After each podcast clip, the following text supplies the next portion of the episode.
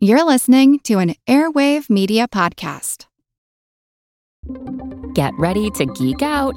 The Wired Science Podcast explores all the latest and greatest in science everything from strange diseases and biological breakthroughs to interesting tech and mysteries in outer space. Listen to Wired Science today, wherever you get your podcasts. That's Wired Science, wherever you get your podcasts. I'm Brian Buffini, host of It's a Good Life the podcast for entrepreneurs. Over the past 25 years, I've built America's largest business coaching company. My podcast takes everything I've learned along the way, some great guests I've met over the years, and gives you the tools to grow your business and yourself. Entrepreneurship isn't always an easy life, but with the right guidance, it can be a good one. So tune in to It's a Good Life, the podcast for entrepreneurs.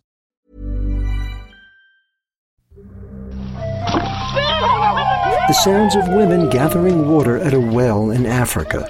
It's a scene that's repeated every day in countless locations worldwide where people are being poisoned by naturally occurring toxins in their drinking water. I'm Jim Metzner, and this is The Pulse of the Planet. Arsenic is both a toxin, so it causes disease, and it's also a carcinogen, so it causes cancer. So it's pretty nasty, and it's nasty at low concentrations. Geoscientist Madeline Schreiber has been studying the effects of arsenic in watersheds around the world. Right now, the drinking water standard in the United States is 10 parts per billion.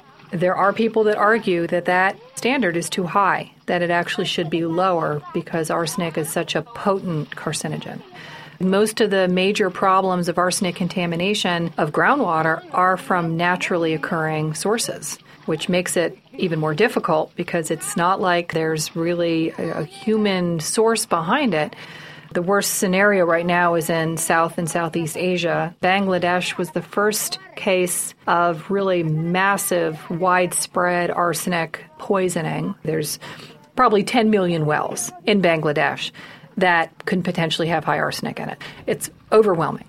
So there have been a number of different methods that have been used to provide arsenic safe water, including standard things like household filtration.